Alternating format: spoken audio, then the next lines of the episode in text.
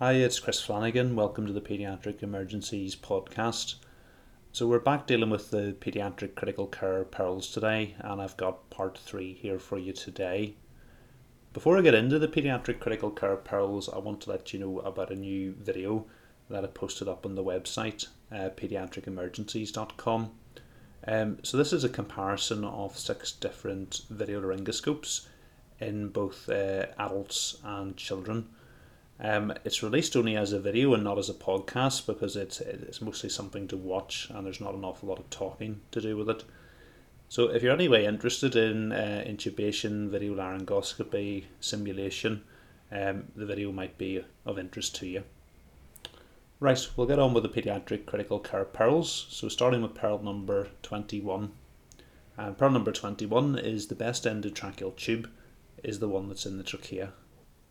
And what this pearl really means is don't change a perfectly well placed oral endotracheal tube to nasal in an unstable child. And certainly in some departments, um, nasal tubes are routinely used. Um, they're generally more comfortable for the children and there's less risk of unplanned extubation. So, in general, the children are intubated orally and then the tube is changed over from oral to nasal. But prior to doing that, you have to weigh up the risks and benefits of the intervention, and the benefits of doing so have to weigh out any risks involved with the procedure. And the one patient where that isn't true is the potentially unstable child. Um, so it's your septic patient, your patient who needs properly resuscitated. That's the child who you shouldn't immediately be changing an oral tube to a nasal tube. And there's a number of reasons for that. Um, first and foremost, you're putting the child through an unnecessary intervention which has a high risk of things going wrong during it. You've got a tube in, the child's ventilating well. Um, the only reason to change it, like I said, is patient comfort and security. However, the child's unstable, you're going to be keeping them pretty flat. The tube's going to be well secured. It's not likely to fall out at the moment the tube can be changed at a later stage when the child is much more stable. So in that acute phase, the risks of changing the tube um, aren't outweighed by any benefits.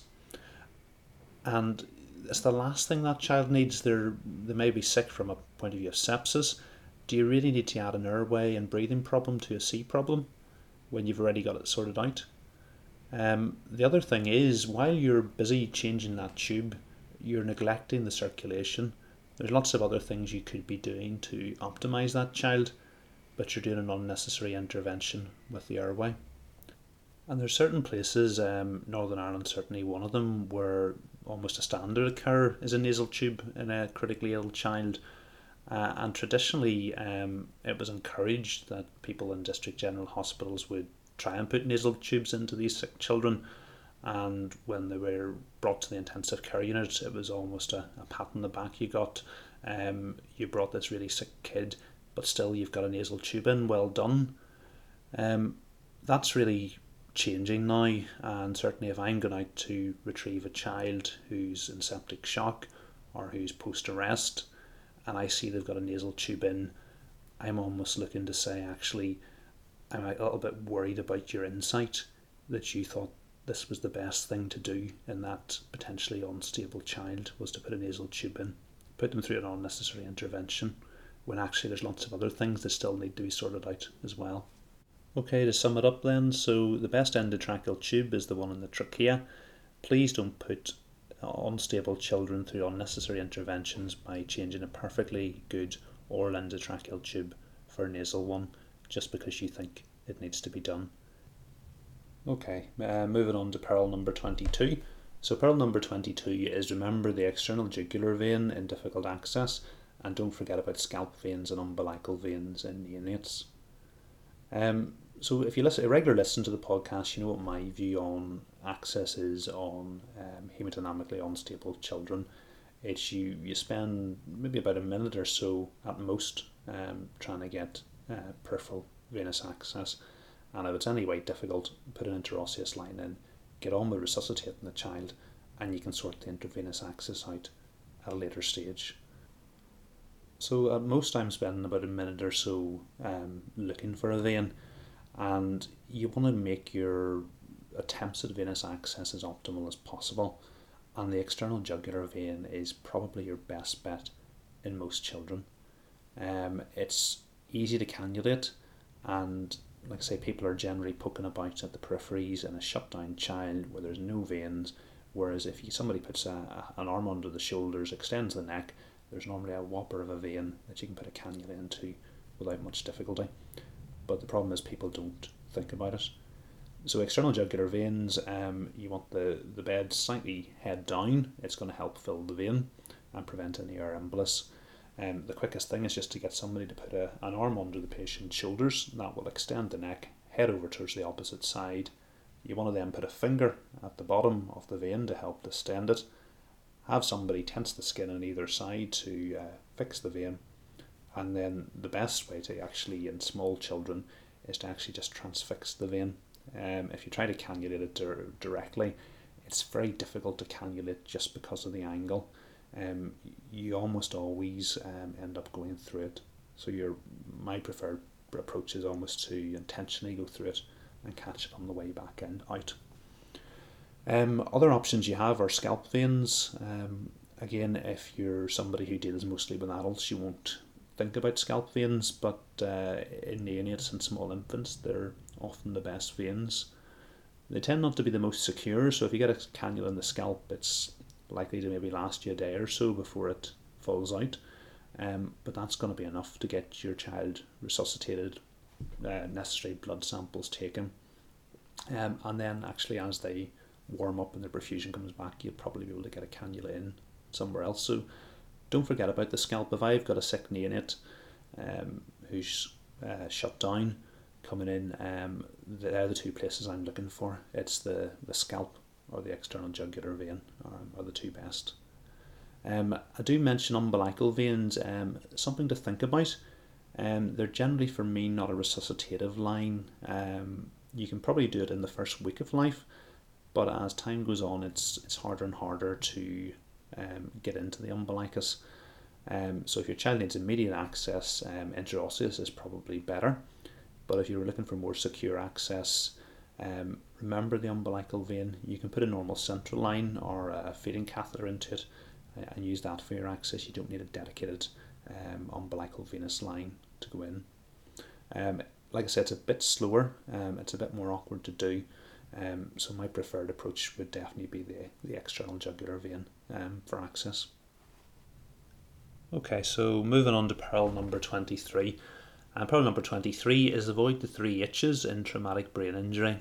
So the three H's are hypoxia, hypercapnia, and hypotension. Um, and that just goes without say. Um, hypoxia and hypercapnia um, are potent stimulus to bring extra blood to the brain. And with that extra blood um, brings increased pressure in a child who's already got raised intracranial pressure. Um, so they're really, really important to avoid the, the things that may cause secondary brain injury. And hypotension should be aggressively treated. Um, actually, in these situations of raised intracranial pressure and traumatic brain injury, you want actually supranormal uh, blood pressure to try and push extra blood into the brain to maintain your cerebral perfusion pressure. Um, so hypotension you need to get on top of fairly quickly. And like I say, your your targets are going to be slightly higher than normal. Um, if you want to find out more about that, um, there is a separate episode on uh, raised intracranial pressure, um, which you can find in the podcast or on the website, um, pediatricemergencies.com. So, in avoid the three H's in traumatic brain injury hypoxia, hypercapnia, and hypotension. Okay, pearl number 24. Um, so, pearl number 24 is use lactate as a marker for occult sepsis. So the traditional teaching was that uh, lactate was the product of anaerobic metabolism, and uh, the thinking was that you weren't delivering enough oxygen to the tissues, so they switched from aerobic to anaerobic metabolism, and you produce lactate. Um, we now know that the relationship between uh, of why lactate is raised in sepsis is a little bit more complicated than that. Um, but in general, an elevated lactate is a bad thing, and it tells you something's going wrong with your patient and you need to investigate it um, and treat your patient. You need to have a reason as to why the lactate's up.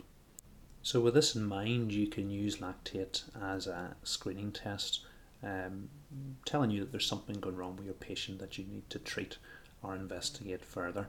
And you know the, the children who present with pyrexia, slightly impaired perfusion, um, it's a great test to do in these children to help you work out just how sick they are. Um, I certainly can remember children who walked into the emergency department um, and then within maybe about half an hour, an hour or so, develop a, a rash of meningococcal septicemia. Um, you do their initial lactate as you bring them into the resuscitation area, and it's 8 or 10. Um, had that child have had a lactate done an hour ago, it probably was 6 or 7, and that would have flagged that child up as very sick. That would have been somebody you'd want to jump on to start resuscitation on. So maybe before they'd showed other signs of um, impaired perfusion, hypotension, so, like I say, lactate's a great marker um, of occult sepsis before the patient decompensates and allows you to bring important interventions to them at an earlier stage. Okay, so moving on to pearl number 25. And pearl number 25 is don't forget pH, steroids, and calcium in shock refractory to vasoactive drugs. So these are all reasons why your vasoactive drugs um, may not work as you expect in an unwell patient. So most of your vasoactive drugs work by increasing intracellular calcium. So if your patient's calcium's in their boots, the drugs aren't going to work. Um, so all these children should have a blood gas done and the ionized calcium checked on the blood gas. And if this is less than one, you should give them some calcium. Um, the other situations are where you're on multiple vasoactive drugs, your calcium is in the normal range, but you're still struggling um, in a vasoplegic child. In this situation, a calcium infusion has got me out of trouble on a number of times. So think about the calcium. If it's less than one, certainly top it up and you'll find your drugs work better. Uh, and remember if for um, refractory shock, you might want to think about a calcium infusion when you're on multiple vasoactive agents and you've worked through the other steps that I'm going to tell you about now. Um, a lot of these children have what's called um, relative adrenal insufficiency. Um, so it's their adrenals are working overtime and they're producing lots of cortisol, but just can't keep up with the demand. Um, so generally, when you've got shock resistant to fluid and vasoactive drugs, um, you should try and supplement them with some low dose steroids, and that's a milligram per kilogram of hydrocortisone um, four times a day, up to a maximum of 50 milligrams. Um, and that's for relative adrenal insufficiency. Um, high dose steroids, um, trying to suppress the immune response, have been shown to have a worse outcome and increased mortality and sepsis. So, all you're trying to do is supplement what the adrenals would normally be doing. Uh, and the other situation where your vasoactive drugs may not work as you expect if your patient has a particularly low pH, for example, due to metabolic acidosis. So if you and correct that pH um, through either bicarbonate administration or hemofiltration um, and improve it, the vasoactive drugs may work more reliably. The other reason why your vasoactive drugs may not be working, um, and it's important to consider, is have I got the right diagnosis? Um, is this really sepsis or is there something else going on? So if this is a neonate, the other things you need to think about, um, and you can see the collapsed neonate uh, podcast that I mentioned, um, is this a cardiac baby? Do they have congenital heart disease? Or do they have an inherited metabolic disorder? Hemorrhage secondary to non-accidental injury is the other thing to always think about in these babies. Um, and certainly neonates can lose enough blood into their head to make them hypotensive. So any shock neonate, the four things to think about are sepsis, congenital heart disease, and inherited metabolic disorder, and non accidental injury. So, moving away from neonates, you do need a, an approach to any child who is hemodynamically unstable, and you need to have a differential diagnosis in your head as the things that can do it. So, I do cover this in the sepsis talk, and the differential diagnosis is on the, the website pediatricemergencies.com. Um, so I like to split this up into the mechanical causes, um, surgical causes, cardiac causes, and others. Um, so under the mechanical causes, these are things like a tension pneumothorax, a pericardial effusion causing tamponade, and abdominal compartment syndrome. Um, the surgical things, um, anything nasty going on the tummy, can obviously cause hemodynamic instability, um, but in particular, think about intussusception, uh, volvulus, and uh, bleeding. I've already mentioned um, congenital heart disease, um, but other things under the cardiac section are arrhythmia, um, myocarditis, um, myocardial infarction, particularly in babies who have anomalous insertion of the coronary arteries, um, and other things to think about. So think about toxins, uh, diabetic ketoacidosis, pulmonary embolism, metabolic disorders, and anaphylaxis. So I do often when I've got a child who's not behaving like they should, um, fix things like the pH, uh, give them some steroids, optimize their calcium. And when you're still not winning, then you have to go through this differential diagnosis and go, Am I missing something? So don't forget pH, steroids, and calcium in shock refractory to vasoactive drugs.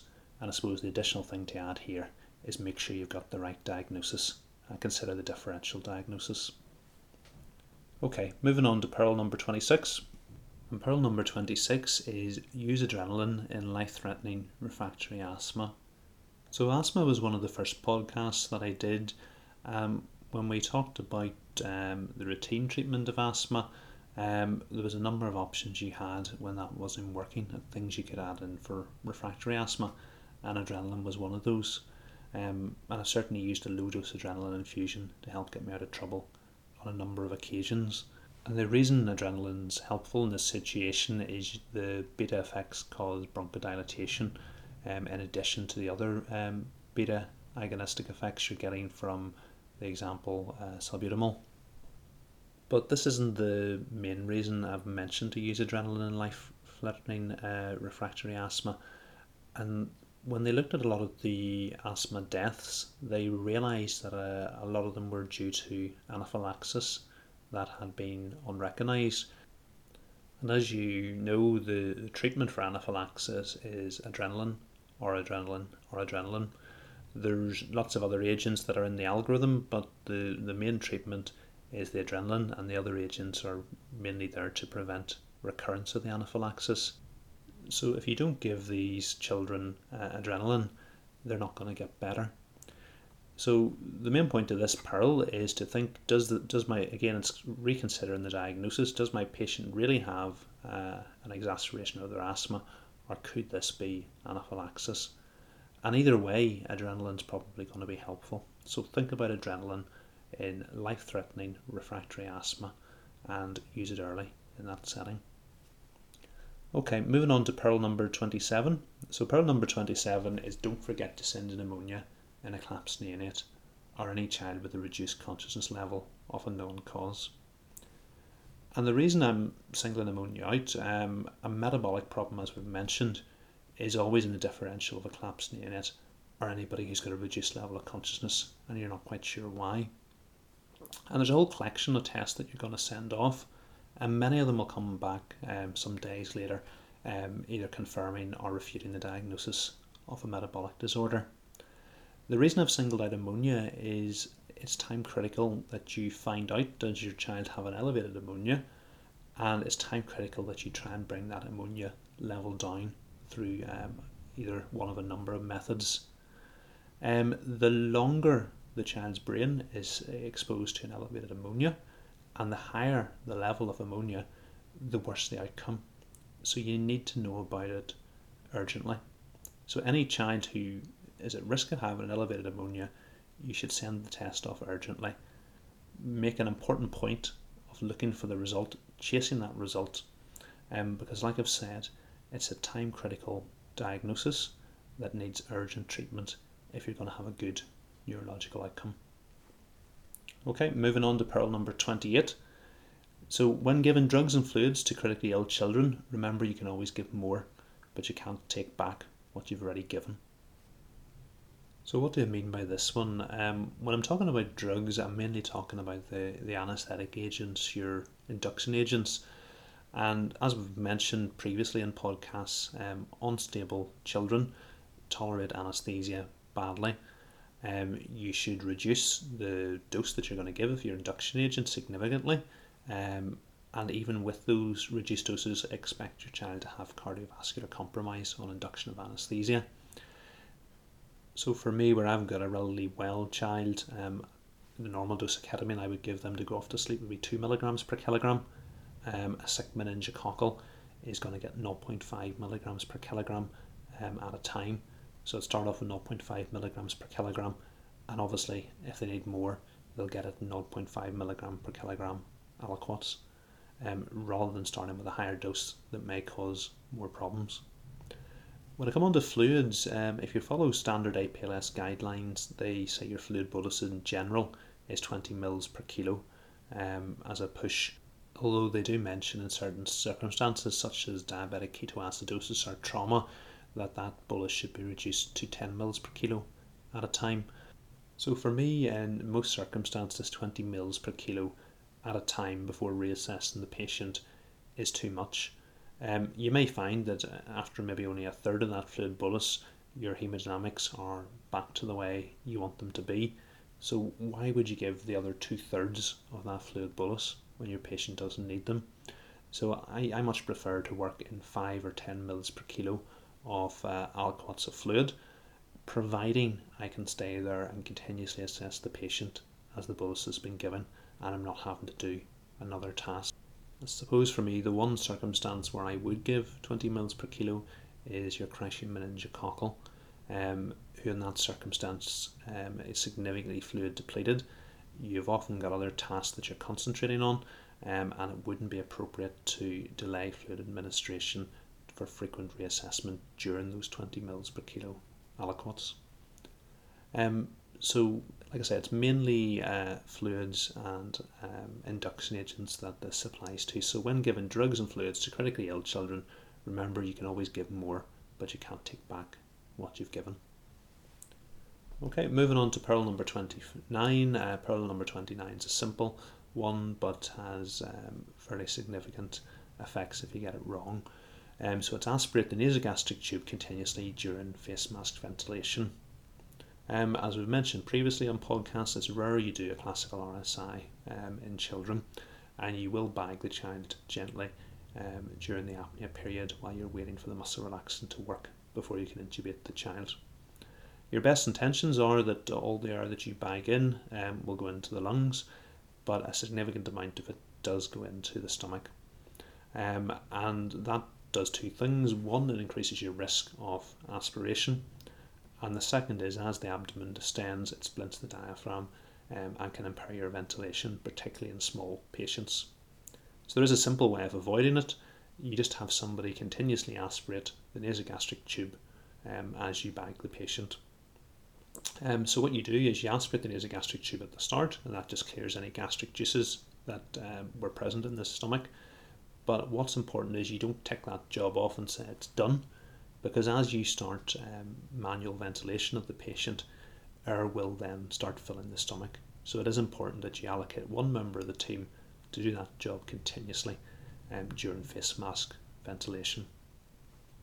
Okay, moving on to pearl number 30.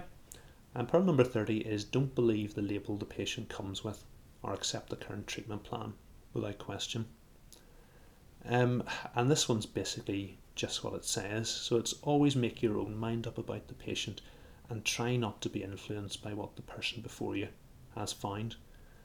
Um, and we've already alluded to a little bit about this in the collapsed neonate or your hypotensive patient who's refractory to treatment. Have I got the right diagnosis?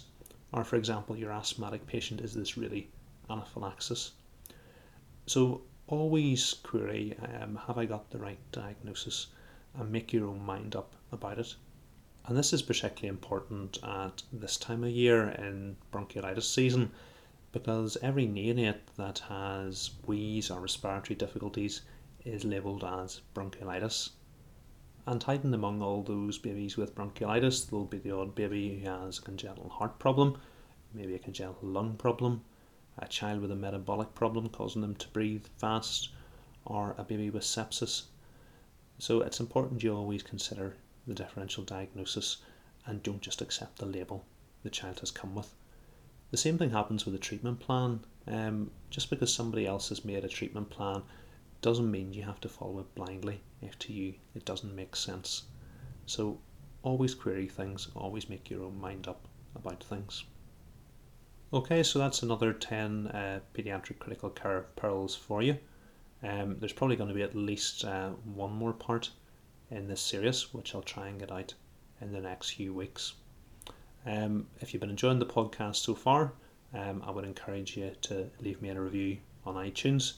And if you've got any questions or comments about this episode or any of the other episodes, please leave them in the comments section and I'll get back to you. Thanks for listening.